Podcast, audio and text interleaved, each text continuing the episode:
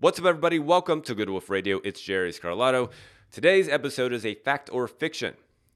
Fact or fiction episodes take a question and we answer the question, or they take we take a topic and we answer the question: is this a fact or is this fiction? Is this true or is this false? Our previous and very first fact or fiction episode was on semaglutide. That was a very in-depth look at the drug semaglutide, Ozempic, and I forget the name of the other the other brand name of the drug, but anyway, the fat loss drug semaglutide. So you can go back and find that episode and see if that is a fact or a fiction, and if that's going to be um, something that you want to get into. Nonetheless, today we're going to talk about being skinny fat, and we're going to talk about if skinny fat is healthier than being just fat.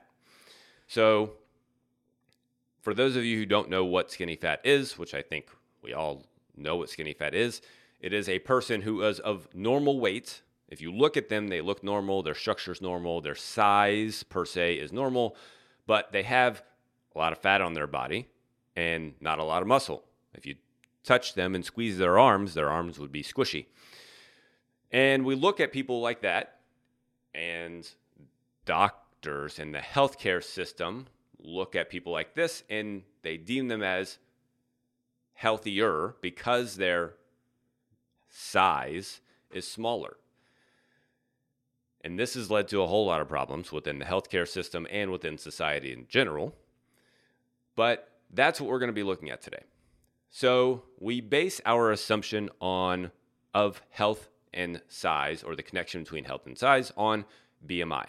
B M I is has been the downfall of, um, I don't want to say the, the only downfall or the biggest downfall, but it has been a big downfall in healthcare and in guiding people to making better health decisions, because B M I, as we're going to see, has very little to do with whether or not you're actually metabolically healthy. And that's the point. When you're talking about being healthy, you're talking about being metabolically healthy. You're talking about not having chronic diseases. You're talking about not having high glucose levels and, you know, poor uh, insulin sensitivity and not, you know, moving towards heart disease and all of these things. That's what we're talking about when we talk about being healthy. It's not just the way that you look, the structure of the body, the size of the body.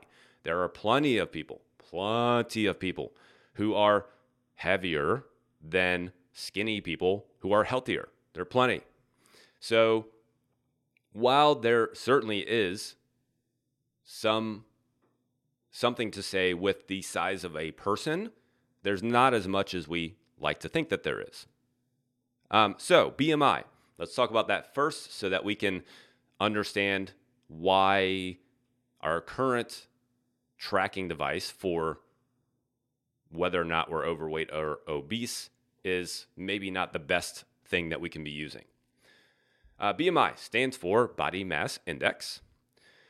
Um, for those of you who don't know, a B M I, so I'll tell you what B M I is. We're going to talk a lot about the history of B M I because it's somewhat interesting as far as how it became what it is today as a tracking device for healthcare to see whether or not a person is of a, quote, healthy size.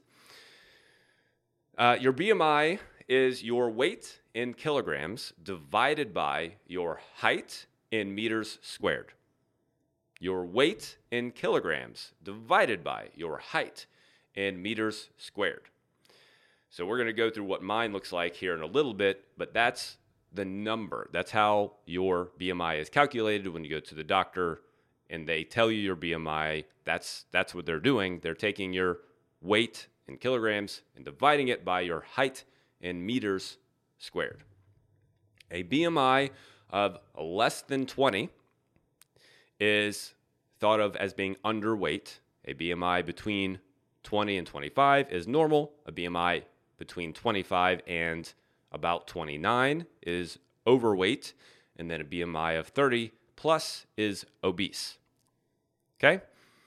So twenty, under twenty, underweight, between twenty and twenty-five, normal. Over twenty-five, up to thirty is overweight. Over thirty is obese. So where did B M I come from? How did we even begin to have that as the metric that we use to define whether or not a person is overweight or obese, and therefore guide our decision-making a lot of times on what we do about their current health? Well, it came from the nineteen thirties and ni- between nineteen thirty and nineteen fifty from a guy named Adolf Quetelet. Q U E T E L E T. Qu- Quetelet. Not one hundred percent sure if that's how you say that name, but that's what we're going to go with. Adolf was a Belgian statis- statis- statistician and sociologist, and he was very interested in the study of the human population. And Quetelet used the, quote, Quetelet index, which is what it was referred to as back in the day, back when he began using it, to help define what the ideal ideal average man should look like. So he wasn't after any health outcomes necessarily. He wasn't trying to define a person as healthy per se, as whether or not they were metabolically healthy, if they were overweight or obese. What he was defining it and how he was using it was to define what a person should just look like, just the structure of the person and what an ideal person and their structure should look like. It wasn't until nineteen seventy-two, and a guy named Ancel Keys, which we're going to talk about um, because he has also been a huge downfall of society, uh, he coined the term B M I, body mass index, in a paper in the Journal of Chronic Disease. Um, he suggested in the paper that B M I would be a would be the best or one of the best uses of dictating whether or not a people were healthy. Now, to Ancel Keys' credit, he promoted B M I to be used on a societal level, not an individual level.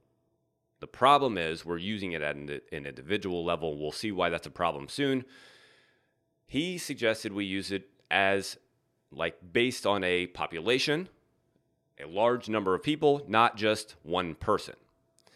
So Ancel Keys also brought about the low-fat diet craze, essentially.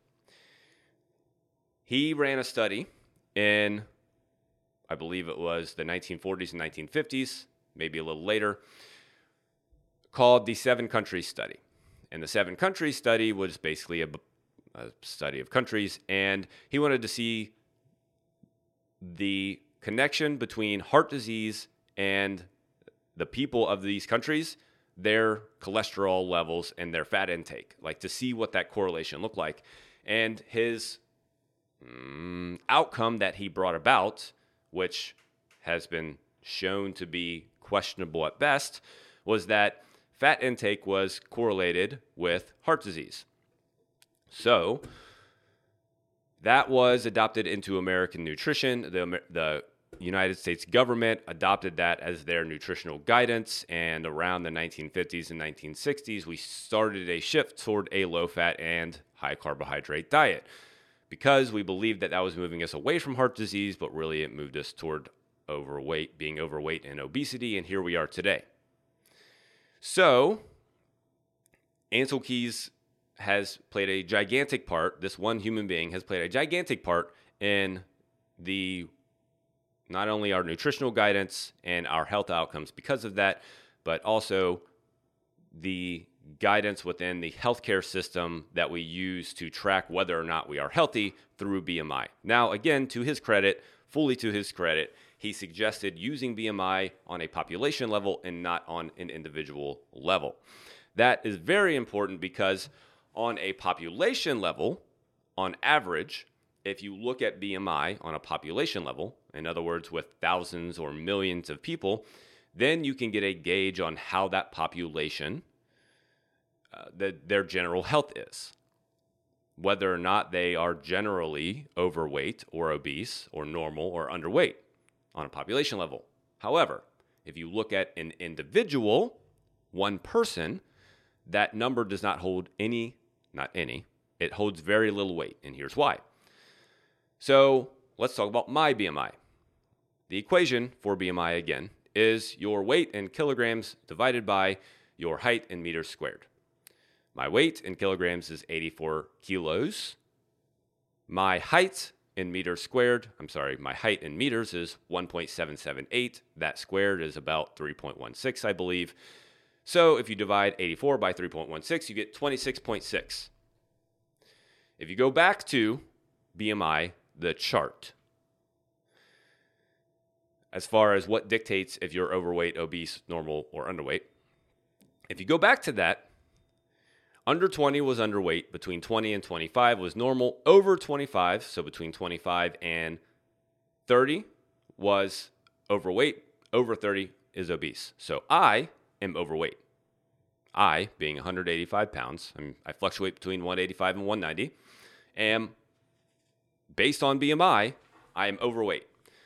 So this is, trust me when I tell you this, this is not me tooting my own horn. I'm actually a lot, have a, a bit about, a bit less muscle on me than I used to. I used to walk around at two hundred pounds.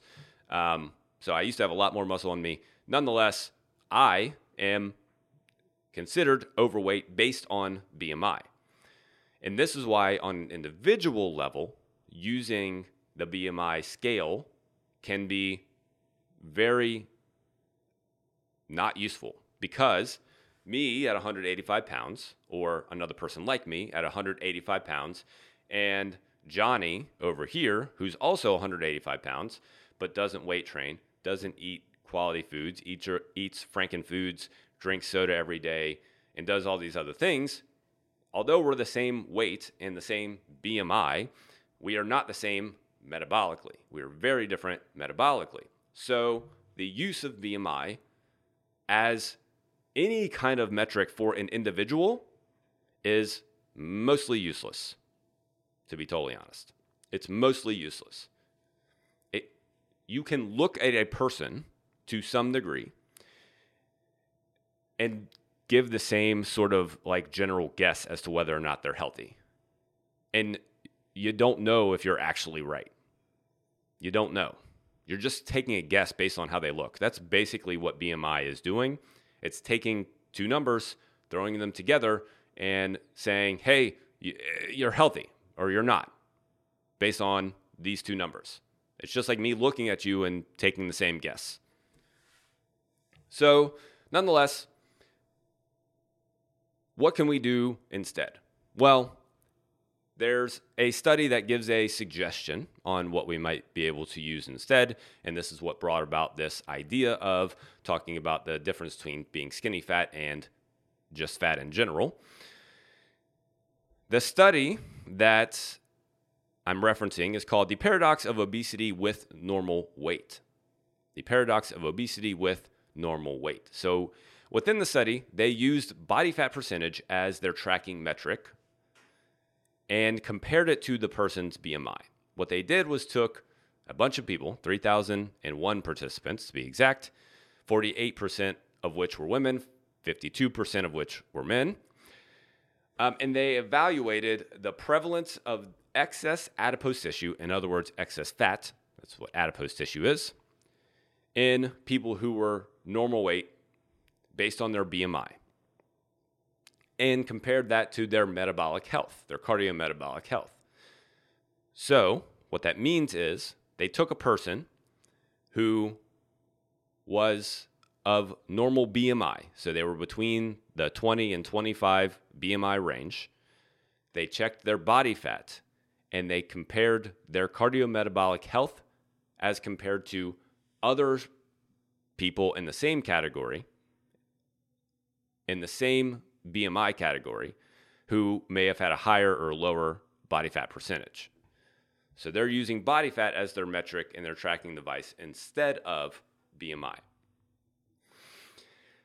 So of the three thousand one participants, nine hundred sixty-seven of them were of, quote, normal weight or of normal B M I. And their body fat percentages ranged from, this is incredible, between four percent and forty-nine percent. So all of these between three nine hundred sixty-seven people who had a B M I between twenty and twenty-five. Their body fat percentage ranged between four percent body fat and forty-nine percent body fat. That is a gigantic range. That is a gigantic range. So excess adiposity or excess fat was defined as over twenty-five percent for men and over thirty-five percent for women. Women on average will have more body fat than men, so they can get away with a little more to a degree. That's the way that it is. And of that, uh, twenty-six percent of men and thirty-eight percent of women had excess adiposity, so or excess fat. So, of the nine hundred sixty-seven, twenty-six percent of the men had excess fat, thirty-eight percent of the women had excess fat. And that is defined by twenty-five over twenty-five percent body fat for men and over thirty-five percent body fat for women. So what's the difference? Why why am I pointing this out? So that that's that's what they tracked, that's what they saw. Now, what were the cardiometabolic outcomes? What was the health difference between the people who had over twenty-five or thirty-five percent body fat and the people who had under twenty-five or thirty-five percent body fat? The difference is their cardiometabolic health. The people who had over twenty-five or thirty-five percent, if they were men or women, had higher triglyceride numbers, had higher L D L cholesterol numbers, and had higher overall cholesterol numbers, and had lower fat-free mass. So they had less muscle and bone density. They had higher blood uh, blood numbers. Um, like I said, triglycerides, L D L, and cholesterol numbers on average were higher in all of those people who had body fat percentage numbers that they deemed as excess body fat. So the moral of the story, basically, is that if you use B M I, you don't really know what you're looking at. You don't really know what structure of a person that you're dealing with. Whereas, if you use something different, such as body fat percentage, then you can start to understand the structure of the person, because not all tissue is created equal. Just because a person weighs one hundred eighty-five pounds, it doesn't mean that all the tissue in their body is metabolically healthy or metabolically metabolically useful. Muscle is a very active organ, and it will utilize a lot of nutrients. Adipose tissue, specifically white fat, white adipose post tissue, it has a small level. It's not, it's not completely metabolically inert, but it's pretty darn close. And therefore, it doesn't have a whole lot of use for your body from a health standpoint. So when you lean more toward white adipose tissue, aka fat, the stuff that we're usually trying to get rid of, whether you're you look overweight or not, when you lean more toward that, then you're in cardiometabolic disease. So this is not only about just having too much fat. The other part of this that you may have missed was those people also had lower percentages of fat-free mass, which means they had less. Most fat-free mass is muscle. Fat-free mass is also water in the body and connective tissue and bone. But most of what we're talking about when we talk about fat-free mass, it is muscle is what we're talking about. So when, when you have cardiometabolic issues or chronic disease issues, it is two things. It is not only having too much fat on the body. That is one potential issue. But an equally important and potentially more important issue is the lack of the lack of fat-free mass that you have on your body or the lack of muscle. So you can think of this as being overfat and undermuscled. Overfat and undermuscled. And this is why a person who, quote, looks fat, who some normal society would look at and go, that person's overweight, can be much healthier than a person who looks, quote, normal, but has very little muscle mass on them and has a lot of fat. Can that person can be much more diseased than the person over here who looks heavier and looks like they're fat and overweight, how that person can be much healthier. So I believe that this distinction is, is very important. It's super, super important because two things. Number one, on the low end, on the average to skinny side, the skinny fat person, you can be metabolically diseased and still have a normal weight. And this is, because this is very dangerous. Like that's, that's honestly, I think that's much more dangerous than the person who is actually fat, because the person who's actually fat can, like, you can, you, you can, you can make a decision whether or not you, you want to do it because of how you, you want to look. Whereas the person who's skinny and they can, quote, get away with eating whatever they want, and they drink all the time, and they have a good time, but they don't put any weight on, like that, that's a dangerous person because of that. Because they don't see the outward effect of the damage they're doing to their body. And because they do have a metabolism that allows them, to a, to an extent, to not become, to not swell out, if you will, they are still metabolically unhealthy, and that's dangerous. That's very dangerous.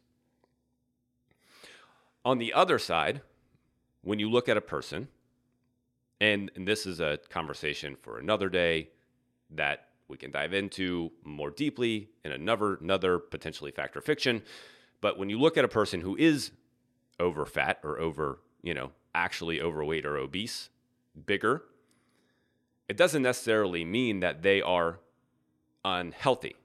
Now, now, with that being said, like I said, this is this is where there's a fine line, because there are plenty of people who have excess weight on their bodies who are rather metabolically healthy. And yet, having excess weight on your body for a long period of time, for a long period of time, still, the goal should still be to reduce it.